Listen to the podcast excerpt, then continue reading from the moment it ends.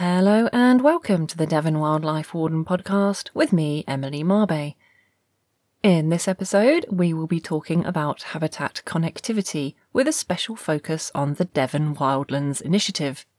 I will also be bringing you the latest news from the Wildlife Warden scheme, as well as dates for your diary and ideas for what you can do to support your local wildlife.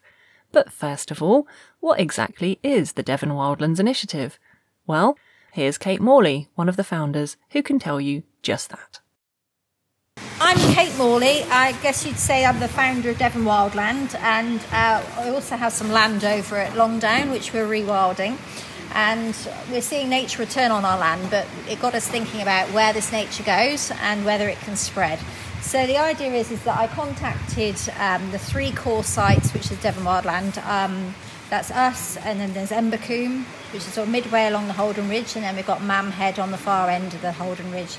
So to create a connected landscape for nature, using those three core sites as stepping stones, but then talking to landowners in between us to say how they can make more space for nature. So not necessarily just rewilding, although the three core sites are rewilding.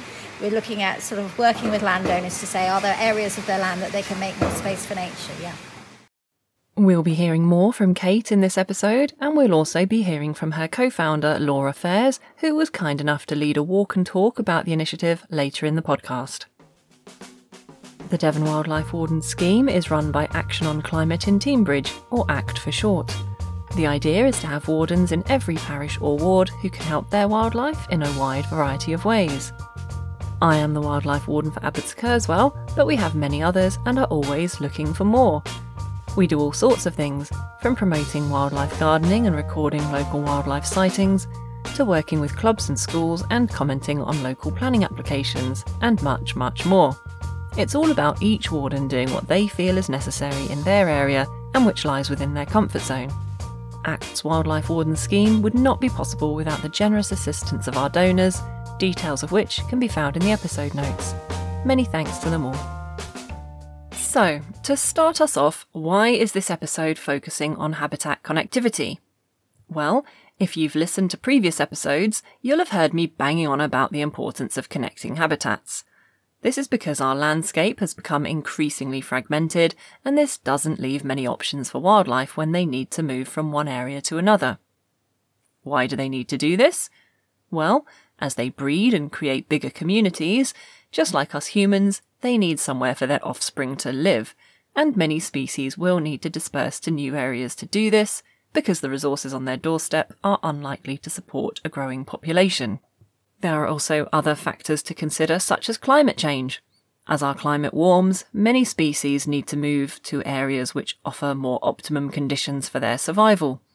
We are seeing huge numbers of examples of this, with many species gradually moving north to cooler climes, for example, we now have moths living in the UK, which were only seen as far north as France until recent years.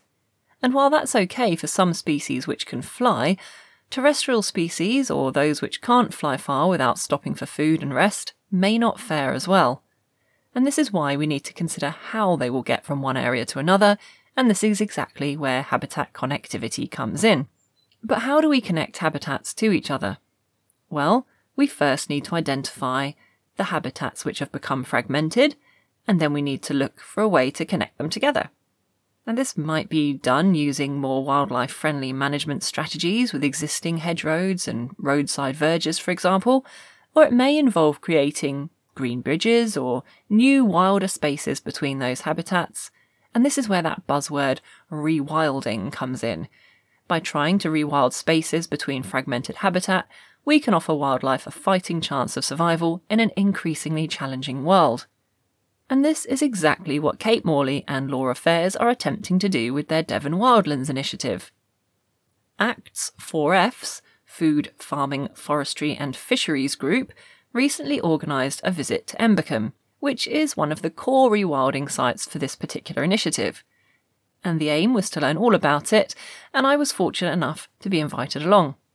The day began with Laura telling us a bit about Embercombe before taking us for a walk around the site. I got some recordings, but it was a wet and windy day, so as usual, please excuse the sound quality in places. Embercombe was founded about 23 years ago by a chap called Matt McCartney and we run programs, courses, events, experiences, uh, ceremony and we also uh, offer venue hire so people come here and run their own programs. Um, when Matt founded Embercombe, his vision was to have a farm where people could come and learn to be connected to the land, be, you know, learn about looking after animals, growing food, and tending the land. Um, and um, for many years that's what happened here. And about four years ago, a decision was taken to move away from food production and to allow the land to regenerate for wildlife. We then went off for a walk around the site, stopping first in a field to get a feel for what Embercombe is and to hear a bit more about the Devon Wildlands Initiative. When Embercombe was founded, this was a, a well, a chap owned all this land, and all of the land around you can see that's ours, apart from the woodland, was just grassland, and it was very much grassland like that hill over there that you can see. Um, very short sward, one big field, no internal fencing at all, no hedges, no trees. And the chap that owned it prior to us, he wasn't interested in the land, so he just let the land out to be grazed by sheep. And he was a slightly eccentric chap, apparently, who that where we were standing was an aircraft hangar. Well, both the buildings were where he built, and he built himself an aircraft, and then the driveway where he came in was very straight and he would fly his aircraft off at the end of the runway and over the valley and then crash into somebody's field and then get the farmers to drag him out and bring it back up and put it all back together again. Anyway, so the land when it was when we founded Embercombe was yeah very um, heavily grazed, one big space with no one really putting much investment into the land other than just letting some sheep graze it. So, and then the woodland, the broadleaf woodland that you can see here is ours as well, up to the road and then goes on to Haldon Forest beyond that. Um, so we set about um, planting hedges, planting trees, moving some mud around to make the banks and build the tracks, and and then establish the two our two accommodation villages. So we've got one village over here, and there's another village over there, which we probably won't see today. But and these are our yurt villages where people stay when they come on the programs and the courses. We are well, we're sort of we are sort of rewilding, I suppose. The, the phrase I like to use is regenerating the land using rewilding principles, because we're not a true rewilding project in the sense of sort of closing the gates and and not and having a hands-off approach we're quite a small site, so to have a true rewilding approach would be quite difficult here. Plus, we have people coming on the land for programs. Um, so we are adopting some rewilding approaches and we're adopting some traditional land practices such as the hedge laying, which you can see where we've just come past as well. And although that the decision to turn away from food production towards uh, wildlife biodiversity was only made a few years ago, in many ways this site has been rewilding for the last 20 years because the trees have already been planted and you know um, people often say to me oh you're going to plant some trees. Sort well we've already planted thousands and thousands of trees.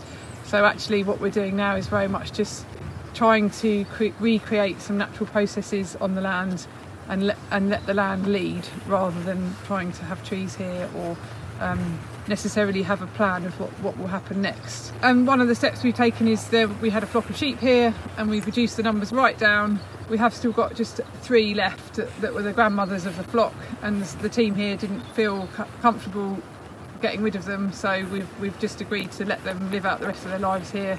Um, as long as they're healthy, then we'll, they can stay. The, the bulk of the of the breeding flock we moved on last year off off the land. We sold them to um, regenerative farmers so that they could go and be useful somewhere else. And some of the things that we have done is we had some pigs on the land last year in a compartment that's still fenced, just to bring a bit of disruption and try and mimic that of the wild boar that are missing from the landscape. So we are quite fortunate in a way that Embercombe is already quite wildlife rich because of all these different elements that have been created here with the hedges and the trees and the grassland. We've got a lake, we've got a lovely broadleaf woodland which has been largely untouched by deer, which is quite unusual around here. And actually last year we had a, a full plant survey of the whole site and that resulted in um, the woodland and one of our meadows being classified as a county wildlife site just last month. Which is really great news. And my belief is that's largely is because the site's been deer fenced for such a long time, so the woodland has stayed intact. Introducing the Devon Wildland, which I think is where was really the thing we wanted to talk about today. The Devon Wildland is an initiative to um, try and create, facilitate, enable a tract of land across this area of unbroken, connected sites that are being managed sensitively for wildlife or making space for nature in some way.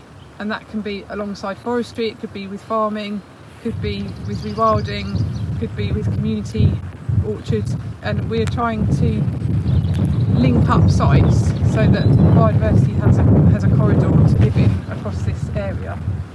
And the basis of that we're using is from, Kate will correct me, the IUCN AUCN rewilding principles, which is about having core sites and then connected bits between that. So Embercombe is one of the core sites, Kate's Land up at Longdown is another one, and then Mamhead, which many of you will know, is, is at the other end of the ridge. So the idea that we're aspiring to is to create a connected, unbroken ridge of land that wildlife can move around in across from Longdown to Mamhead.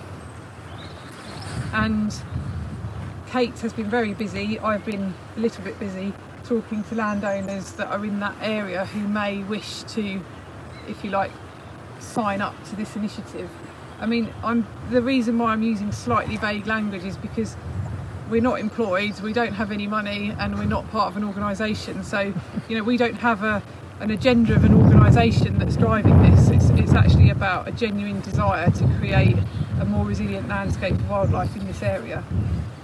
Do you want to? Yeah, I think it's about sort of um, as a collective need really to look at the landscape. I mean, there's been so many different projects in the area, like the Cirl Bunting project has been going for years. There's been so many good landowner initiatives which have been done.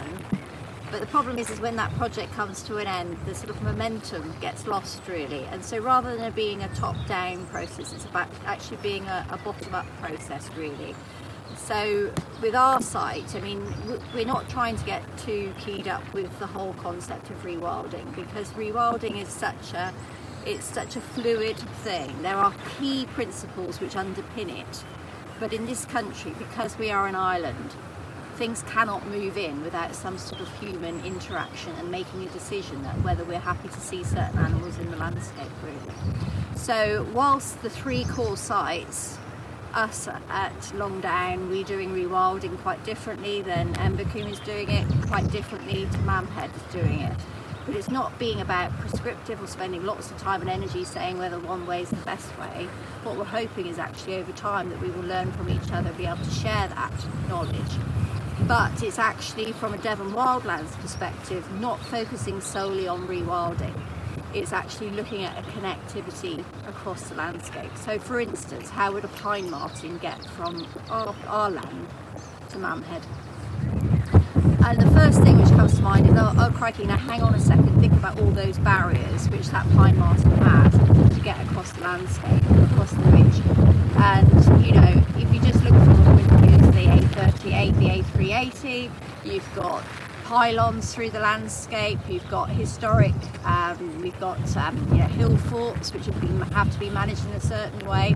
But rather than constantly saying, shrugging our shoulders and saying, yeah, this cannot be done, it's actually saying, look, actually, let's get out onto the land, speak to people and say, okay, these might be your aims for your land, but actually, can we create certain pockets of your land where it's going to be critical that this links up with the next pocket of land and the next pocket of land? So it's actually the reality of getting a species from our land across to Mamhead. And it's been really, really interesting. So, so with the, the basis of it is the cores, which are our three sites, and hopefully over time there'll be other cores which will be managing their land for nature. Um, but literally the connectivity and also the coexistence. So, for instance, with Mamhead, I don't know whether anybody's familiar with what Philip Letts is doing over there. That there is some sort of um, it's a subscription service where people in London can get a, a, a, a shot of nature every Friday afternoon. Uh, so they subscribe, they pay they pay uh, Letts Safaris money, and then he's investing that money in buying other sites and also paying for, for reintroductions of species. So it's sort of looking at sort of the bigger picture really. Um, and also we're hoping to work with Exeter University about mapping the area to see actually what areas of this land are used and how we can improve connectivity. So it's it's you know it's the core rewilding aspect, but you know also amongst that landscape we have Forestry Commission. So we're talking to the Forestry Commission about actually how we can get this ribbon of a wilder landscape across. So for instance, you know, there'll be areas where they'll be continuing their traditional forestry practices, but there'll be areas where, for instance, we can almost sort of say this area here is critical for the connectivity really. So that's really um, the idea is trying not to be prescriptive to say you mustn't be doing this, you mustn't be doing that. It's actually saying actually let's try and work together and actually get this, this connectivity going really. Yeah. Um, And also trying to learn from those other landowners who do have another aim for their land but are willing to make space for nature so that we can try these well not try but use these different approaches but that can still provide a connectivity. Has anyone got any questions on Yeah, that before we a question. Um, we, we had um, a trip out uh, to the Forestry Commission site, uh, the college, and um, I asked about the idea of um, because in Holland they have lots of eco ducts. Okay. Because obviously, in terms of connectivity, Yeah. to get across these roads, I just wondered if the idea of, of the eco duct is actually still on the table, or whether that's already been. Yeah, so a, lo- a, what- a few years ago there was actually a um, feasibility study done there building a, 2016, there we go. a green Yeah. bridge across the A38. Yeah. um, and it's it's a great report, and it's sat there on the shelf. God, um, It's got buried. That's the thing. You know, this is the problem with projects. You know, I spoke to um, that uh, the Highways England. Oh, I'm not sure whether it's actually been done or no. Spoke to Devon County Council. They no, there's been never a report done. And then literally the next day, I got it in my inbox that from Highways England, that one person I just happened to speak to was involved in it. Um, there was discuss- there's discussion about the fact that the middle of the carriageway Yeah. is really high populations of dormice, and that by yeah, yeah, by yeah. by building that carriageway, yes, there'll be some disruption to that. So, but what was really interesting is that you know if you start talking about green bridges in this country, people say, well, it's not really, really, you know, very realistic. We're not going to find the funding for that. But what was also very interesting is they did a feasibility of including it with cycle tracks, so mm. connecting up the Haldon mm. Ridge from a cycle track mm. point of view. Suddenly, that opens up a huge amount of prospect of getting funding to do it because it means that actually they've costed it that actually it would bring in so many millions of pounds with the increase in cycleway. Okay, you know you've got the impacts of that Yeah, on, on nature. now, it's, that- yeah. it's not Yeah. perfect, you know. better than what it is. You know, if you you go to you know I've been to Poland and I've seen wolf crossings you know over there where they've had a huge investment you know in infrastructure yet you can't even get a sign for a hedgehog over here you know. But you know and, but if you frame it if you frame it and we can get these people invo- involved and say actually rather than constantly saying well it's not very realistic actually you know there is a realistic prospect here of actually happening you know making it happen really. Yeah. and I think if you have that groundswell of, of enthusiasm and actual real people on the ground who want to see this happen and put the political pressure on it, I think it will happen. We then went down into the woods and stopped by a small watercourse. This opened up an interesting discussion around funding opportunities for rewilding and why Laura prefers to be a proxy beaver for now rather than attempt to reintroduce this species at Embercombe. so yes, one of the challenges, as I'm sure all of you know, is getting funding for doing work on land. I've been doing a bit of this bankside coppicing work, which is under the RPA capital grants scheme. And it's, it's sort of, if you like, it's like the most lightweight of the agri-environment schemes. and you get some money for recoppicing trees along a watercourse. And lots of people will say to me, you know, could we have beavers at Embercombe? And we could spend thousands of pounds on putting a fence around Embercombe and have some beavers in here. But one of the things I feel quite strongly, and again, this links in with the sort of the, con- the I guess, the uh, ethos of the Devon Wildland is this stream is not ideal for beavers. It's a bit steep-sided. We don't have any, there's a couple of little tributaries coming in, but not not many. They don't particularly like being on these steep-sided um, goyle, Devon goyles. And also, what's happened is over the years, the trees along it have become very mature. So whilst the beavers are perfectly capable of felling those trees, there's nothing really for them to eat in the meantime. So um, what I felt quite strongly is that we we don't need to be all things to all people. So what we can do is make this site more suitable for beavers when they make their way onto the Teign. Now, and I say when very deliberately because you know now beavers are living wild in East Devon, and I believe that there will be more permissions given for beavers to live in enclosures across the country. It's already happening. There will eventually come a time where there will be beavers probably on the Teign, and this feeds into the Teign. And what would happen is once, I mean, I'm talking, you know, many years away, is this is the type of habitat that one of the juveniles would be pushed into in their when they first leave the colony. It's suboptimal, but they can survive here in small numbers, and then they would move up to a more dominant, and then they'd go and take up a more prime position. So, some of this coppicing work, if you like, is about improving the habitat generally. It'll be, you know, it'll be better in here for butterflies this summer in these areas but also it's about thinking about connecting up those land the landscape in a for the future. So we're getting beaver ready.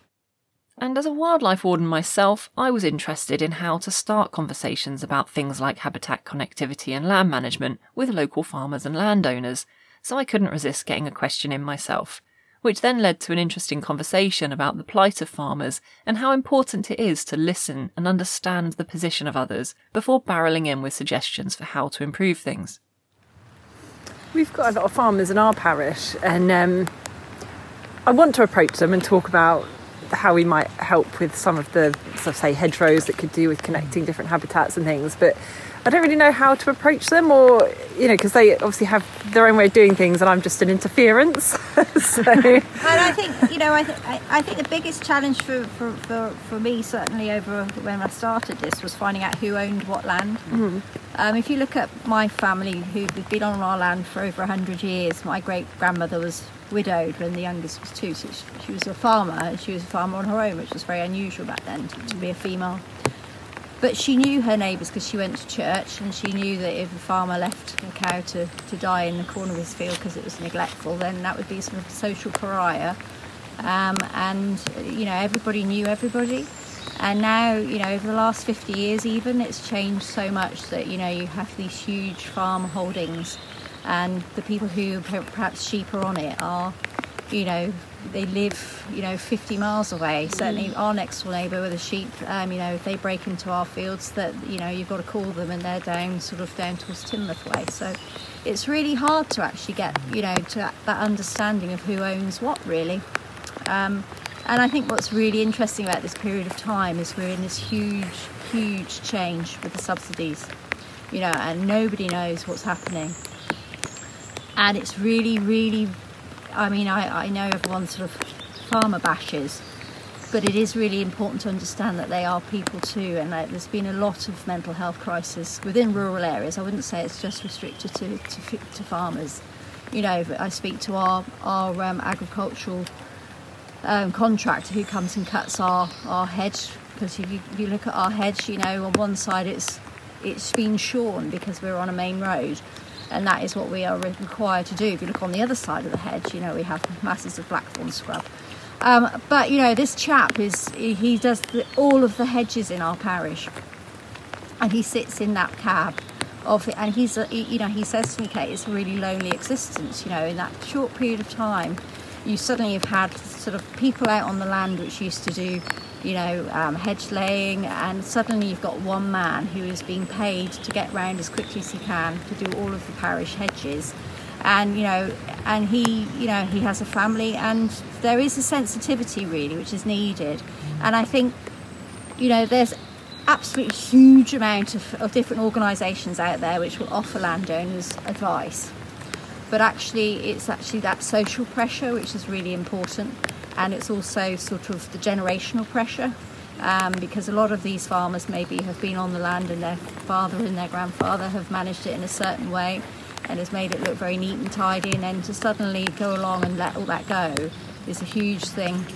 You know it's a big big issue really. Um, and you know that that you know the problem is is you give yourself brain ache when you actually start looking at the layers of complexity things like inheritance tax on agricultural land you know that feeds into the whole system you know. So I think the biggest thing, and I think where COVID has had a big impact, is actually being able to go out and speak to people and actually have those conversations with people in the pub and have those conversations so sort of you know to find out what their attitudes are on pine martens and things like that um, rather than being you know I, I would say that the biggest thing farmers face at the moment is everybody telling them what to do Mm, to seek, try and understand their position. We've got a FWAG here. It- it- Obviously, I can't help but I'd love, love to hear your opinion on, on this subject. Yeah, I mean, I, I, I agree with what you said. It's, it's, it's really difficult. And I think what I, I chuckled very briefly when you said that everyone's telling farmers what to do because they are, and I'm, Guilty of that myself. Um, I think just approaching it sensitively is, is the most important thing to do. And yeah, as you said, just remember that they're people as well, and, and they have been there a long time. Um, But our, our FWAG um, doing proactive visits. I, I know, for example, that you've got these catchment area projects going on where, Yeah. where you're sort of getting. I mean, I wouldn't be aware of all of the projects that we have No, across no, the no, whole um, organisation, but yeah. Are you are you waiting for farmers to contact you for them to say, actually, I need some help with this. Can you help me with it? And as a member, I think they would you would give them advice, wouldn't That's you, on like changes in the legislation? Yeah, and and it does work the other way as well. So there's some projects where we will go out and, and try and engage with them. Yeah. Um, quite often they are specifically catchment based uh, or, or pollution based issues. So in Somerset there's some um, quite important phosphate issues Yeah. around some of the rivers. So we, you know, work with other organisations to to, to um, yeah engage with farmers about it. And, and is, is it generally a positive response, or is it very mixed, or? Um, what you'll find is farmers are very um, financially motivated. yeah. So if What you mean is they're very poor. well, yes, I think that this we all need to make a living, so it's totally understandable. do, Yeah. but Yeah. they're, they're they're cash poor Yeah. and they're capital rich. Yes. which Um, doesn't help. No. Um, uh, so if there's some um, short-term financial gain to be made, then Yeah. they're generally interested. Yeah. Um, and and some of them, you know, obviously are, are very interested in the wildlife side as well, um, which is fantastic. And maybe a lot a lot of farmers that I speak to are just you know very motivated to, to do things for wildlife, which is great. But some are not. As a farmer for 50, well, I started 54 years ago, and I've been a member of FWAG for 52 years, I think. Wow. Um, I- Deserve a medal. well, I don't know if I deserve anything. I've both hurt wildlife and realised I've hurt it, Yeah. and and changed. Yeah. But what I would say to anyone who wants to help farmers is first of all listen to them. Yeah. Ask them. Don't say what the hell are you trashing all your hedges for. Say to them, tell, tell me about your land. Tell me how you're farming it, and just listen to them, and have that conversation about better ways in about six months' time, and about fifteen or twenty pints of beer on. I think there's an element as well. There's a huge element of we're human beings and we like to think we can actually go out there and, and have a timetable for these things. But a lot of it comes down to shifting baseline syndrome. It really does. So, in other words, when we started rewilding our land, um, we had neighbours say, "Don't know what you're doing," um, because you, it looks a, it looks a, a sodding mess. And um, but you know we've got a huge amount of nature coming back now. But what's really interesting is the other the other um, neighbour is now re- rewilding his land. So um, you know, so it's actually he's he's seen what we're doing, and it, it you know here we are years later. Um, you know that was probably about ten years ago, and he's saying actually it's not so horrific. So it really is about having that shifting baseline and saying actually what people have normalised in the landscape. What's quite interesting at the moment is that what we've normalised with very sort of square hedges and everything has happened very quickly. We've normalised that very quickly. So it's actually saying, you know, it, it, this is why these sorts of you know, visits are really important, and that's why it's great to have core sites so you can take people and say, look, this is what it looks like. It's not quite so offensive, and that's why it's really great that, as I say, it's a bottom-up approach that you can use those farmers which are keen to. And it's really interesting. Is I thought I must be a bit of a nutter. And when you start talking to, to farmers who have a very traditional way, they have thousands of acres and they've had a shoot on it and they have everything on it. And there's almost this competition, whereas you know, what was really interesting, I just happened to mention Cirl Buntings. It's like, yeah, well, I've got Cirl Buntings. Yeah, but I've got Cirl Buntings. It becomes this whole sort of competitive thing that actually they're, they're really keen to say, and that's probably the Knepp mm, effect. I've had those same landowners who own big, big holdings say, oh yeah, but Knepp's doing this, Knepp's doing that, you know. But these rewilding sites, it does give those opportunities for people to say, how could this possibly work on my own land? You know, how would I feel if I let this little bit here, which is a pain to get the tractor into? Mm. Um, you know, there's all these issues that come into it, really. You know, like our neighbours, we've had, you know, in our parish, we've had three tractor deaths where the tractors rolled because the land is so steep. It's really, really hard to farm it. Now, when people see that, they know that that bloke who they used to meet down the pub has died because they've been trying to ma- manage their land in a completely unsustainable way. It's tiny little things like that which make a huge difference, really, rather than someone going in and saying, you know, I know all about this and you should be doing that, really. Um, I guess I just wanted to echo as well, really what well what you've all said, but Audrey as well, particularly. I think you know your question was I'd like to go and talk to the farmers, but I don't know what to say. It's hmm. like just go and ask them. You know, say hello and, and ask them what they what motivates them and, and introduce yourself. You know, because they probably don't know who you are hmm. either. You know, these conversations that we're having and they're having with you are equally important. You know, it's not about us going and telling them what we think they should do, it's about hearing their stories hmm. as well. I was working on a project in East Devon for a long time before I came here, and I've just gone back and done a little bit of extra work.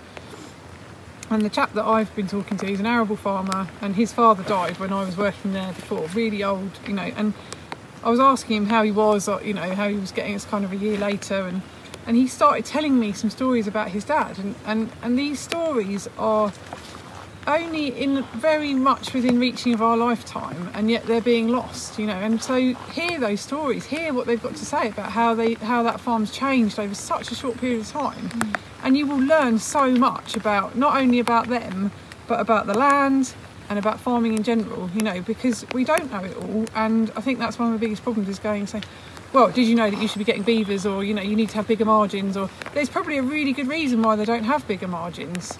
Now, you might not agree with that reason, but to them, that is their reason. And until you have that conversation, you won't understand them and they won't understand you. So I think it is just about having a dialogue. And if it takes 15 years to get to the stage where they're willing to give up the field that isn't very productive, then so be it. You know, it's better than going in and pissing them off. Because then it will be 25 years before they even think. Exactly. So, yeah, it really is about remembering that we are all human and, and, and I think we probably have more to learn from them than they do from us. To And, honest. and don't assume that farmers own their land. Half of the farmers are tenants. I was a tenant for 25 years, so I, I wasn't capital rich, couldn't easily get overdrafts, and spent the whole 25 years in which I raised my little children until they were a bit bigger, um, with an enormous overdraft and tremendous anxiety about going bust. and probably quite limited as to what you could have done as well because your Absolutely. landlord was defining the things that you were allowed to do. So again, yeah. even just learning that about someone is Yeah. like, okay, so that's not the person really that you need to talk to. It's the person, the next person Thanks, along. You know, Yeah. so Yeah, I, I always feel, although I'm here for wildlife, and you know the wildlife warden scheme is my baby.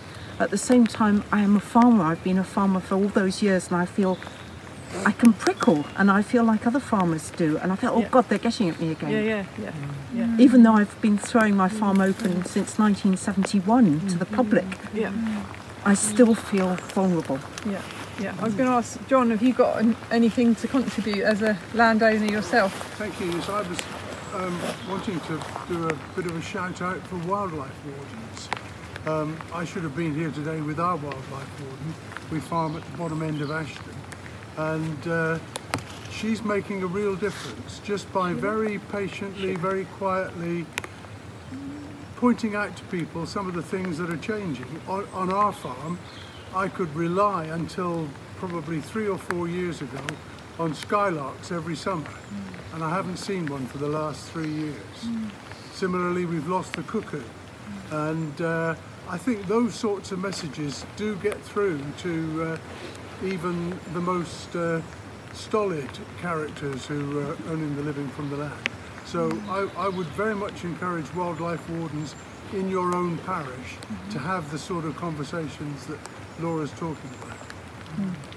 Oh, lovely to hear that. And can I say, uh, the, the reason why we set up, the- we, we got a bit of funding to set up farmers meetings. So he, there's a lot of wildlife wardens here, but originally that meeting is one of the meetings for farmers, is to create that conversation so people get together and see what other people are doing and start a conversation because there is a lot of that uncertainty of what is going to happen and it's exchanging ideas and like the one we had in Chudleigh there was a lot of um, yeah people getting together and, and talking and, and, and I think that's that's really important so it like it's creating opportunities for that, that discussion and idea flow that, that, that's Without pressure. Yeah, Without that pressure. us versus them, and knowing that if we want to help wildlife, we, you know, agriculture is as important. We need to all work together to that common goal, don't we? That's what Devon Wildland's all about. It's Yeah. not necessarily just being landowner, it's about trying to get you know wildlife wardens on board as well to actually realise their local knowledge is so critical. You know who owns what, uh, so that if, for instance, we get a spot where we've got this area of connectivity that we don't know, hopefully I'll be getting in touch with the wildlife warden in that area and saying, look, you know, what's your you know what's your knowledge of this area because you know, it comes back to a wonderful book about braiding sweetgrass is an incredible book, and it's about basically, you know, the, the three sa- strands of reciprocity, how we will improve life, is to basically look at science. So it's, that's sort of the ecology, I guess. Uh, so the science of it all. Um, but it's also about sort of the nature. Um, but the, the third strand is naturalised knowledge. Now we're very, very worried in this country about talking about indigenous, um, for obvious reasons why we don't like talking about indigenous. But there is a value for naturalised knowledge. In other words, knowing your patch. So that is why each wildlife warden is so important of knowing their parish and knowing actually what's going on, what wildlife is there, but also understanding sort of the topography, also understanding whether there's historic, you know, environment there. There's so many things where it's really important that this tiny focus suddenly has a huge importance for, for Devon wildland. So that when you go along the ridge, you've actually got this real solid knowledge of underpinning of, of what it's all about. So it's really, you know, I, I feel very strongly in this country that we've kind of lost that and we we're almost a bit embarrassed to mention naturalised knowledge about the fact that actually, you know, and that's what's been amazing about COVID is that suddenly people were out walking in their local area and they had this sudden understanding of the importance of their local area to them, really. Um, and I think that's really what Devon Wildland's all about. It's not about just a farming network or a landowning network. It's actually bringing people in and saying, actually, your knowledge of this landscape is what's going to tie it all together, really. By this time, everyone was getting a bit cold and soggy, so we headed back to the yurt for a cuppa, slice of cake, and a chance to ask any last questions before rounding off the day. Um, but yeah, has anyone got any other questions they want to ask either about that or, or anything else or, or wildlife or rewilding? or... what happened with your pigs? Was it successful? Yes, it was successful, yes. Yes. Is the short answer. Yeah. Um, but you need to get in the rewilding mindset of what's successful. So we had them, they did stuff, and then they went away again. So yes, they've made some exciting changes to our fields. okay. They've done lots of rootling and they've made some bare patches and Yeah. they've made some piles of Yeah, but that's for grass. Laura, did you guys do any sort of um, before and after surveys, like maybe earthworms or soil sampling, or just to see what the difference would be? Yeah, so last year I started doing surveys on the land. I haven't done everything just um, because of time. Um, but yes, we've done, we have done. Um, is partnering with something called Ecosystem Restoration Camps, which is a global organisation about regenerating land, and they have a. Um, they've been developing a monitoring and um, evaluation scheme. Yeah. And last year was the first year, and Embercombe was one of the pilots. So we did do some soil work and some earthworm counts and stuff as part of that. Um, and we're going to repeat. They sort of they did five sites around internationally, and we've all put all our stuff together and we've sort of lear- streamlined it a little bit, and we're going to repeat it again this year. So yeah, we are Yeah. starting. You'd end up with like quantifiable Mhm. evidence of the benefits of Yeah. rootling on your land. Yeah. You- I mean, I think this is it's really. I, I completely agree with you, and this is one thing that you know, data is really important.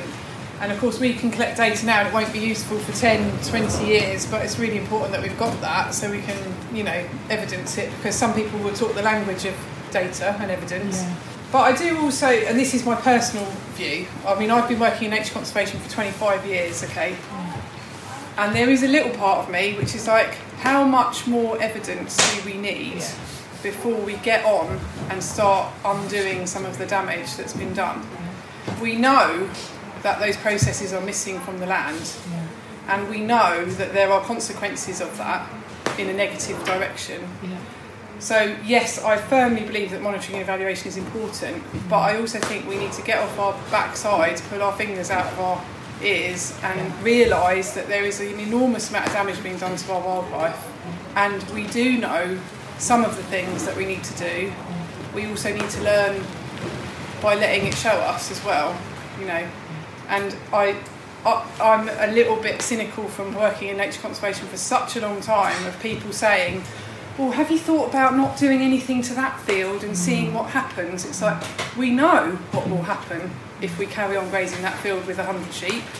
Damage is what will happen. So, you know, it, we need to also get on and do some of the reparation work as well as monitoring it at the same time because mm. we've spent a long time wondering what's going to happen and we know now it's not really working and you know although there's great work going on we are losing wildlife at an alarming rate and we need to do something about it quickly Yeah. It's like Caroline Lucas says, you know, we'll be the first species which measures our own extinction. Yeah. and that's, you know, that's it, you know. And I think also, you know, we do do camera trapping at our home. And we, you know, if, if someone had said to me what we had, I would say, yeah, we've got deer and possibly foxes. But, you know, now we have polecats, you know, we have glowworms, we have, you know, a huge amount. We have dormice, we've got loads of stuff, otters, you know, loads of stuff happening. But actually, that, that gives me this feeling of awe, which is what rewilding is all about, you know, or making a wild landscape. Is this awe of the fact that nature is returning. It's not necessarily about how many of everything we've got, really. And I think that's what, you know, making a wild landscape does, is it sort of gives us something, gives us hope that actually we are doing something. And I, I think that's what it is. It isn't so much about counting the numbers, but about seeing the changes, so that that, that, that then sets a positive sends a positive message for people to And I was join just saying, the it's about, movement. it's about overspill, what I call the overspill effect. That what I'm doing, you know, you know, we, we're rewilding, but one of our big estate neighbours has suddenly planted a field up with, with bird seed mix. So we're suddenly seeing huge flocks of birds, and we're thinking, wow, rewilding's working, we're having these huge flocks of birds. and actually, you know, what we're doing feeds into what he's doing, and Yeah. what he's doing feeds into what we're doing. So that's why it's actually really important to stop looking at ourselves as isolational and saying actually what we're doing is having this percentage increase. It's actually saying as a parish, as a as a, as a unit of Wet Devon wildland, we're having this overspill effect where things move and flourish. You know, that's that's really the key to it really. Huge thanks again to Laura and Kate for allowing me to come along and make some recordings. It really was an interesting afternoon, and your initiative is just so worthwhile. I hope it's a huge success, and we do hope to get an update from you on how it's going sometime in the future. Moving on, there are a couple of other initiatives I want to mention which are related to identifying and linking up wild spaces, so they seem to fit rather well into this particular podcast. One is being run by the Wildlife Trusts. What they're doing is creating a map of areas across the UK that shows where people want to see nature recover or where nature needs a help to recover more quickly. In the future, these areas could help to form a sort of wild belt of protected areas, and these green spaces would allow nature to thrive, as well as helping to soak up carbon emissions and helping with extreme weather events too. The second one is being run by the Devon Rewilding Network. Now, they're a group of people in Devon who are interested in rewilding, and you do need to join up to access their materials, but they are also creating a map of wild spaces in Devon with the aim of creating more space and accessibility for wildlife. As usual, I will include a link in the episode notes for both of these in case you'd like to take a look or get involved. If you want to look closer to home and support your parish or ward in creating joined up wild spaces for wildlife, a good place to start would be by looking at maps. Satellite maps of your area can give you a good idea of where woodlands, meadows, hedgerows, and other green spaces currently exist, and you can also get an idea of how they're connected, by looking at extended hedgerow networks, road verges that run between them, and any other green spaces that might join them up. And if you can identify areas which lack a corridor for nature to move through, perhaps you can work with local councils, farmers, or landowners to figure out a way to help link up different sites for wildlife. Although this can be a bit of an ambitious project, it's one that can add a lot of value for wildlife, so it really is well worth thinking about if you have the time and the inclination. Or if you want to keep things a bit more simple, you can just try to make a more wild space for yourself at home, and that will in turn provide wildlife with a stepping stone. You could do this by simply leaving an area of your garden more wild, or by doing things like cutting hedges less frequently or leaving grass to grow for more of the year. There are a ton of ideas out there for wildlife gardening, so I won't go into them now, but creating your own oasis for nature can really help in the fight against nature's decline.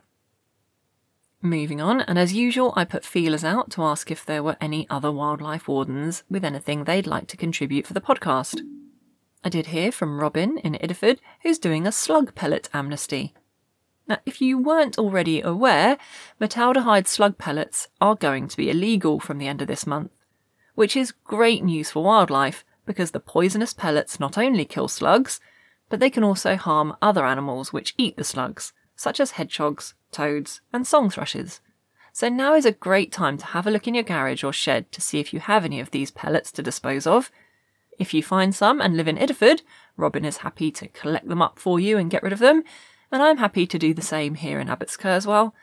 But if you aren't fortunate enough to have a wildlife warden handy to do this for you, all you need to do is take them to your local recycling centre where they will be disposed of safely, provided that you don't have more than 5 litres of them, which would then be classed as commercial waste.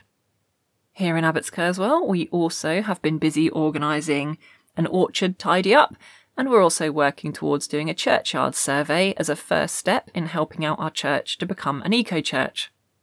We also heard back from the hedge tag trial, which you may recall me mentioning in the last episode.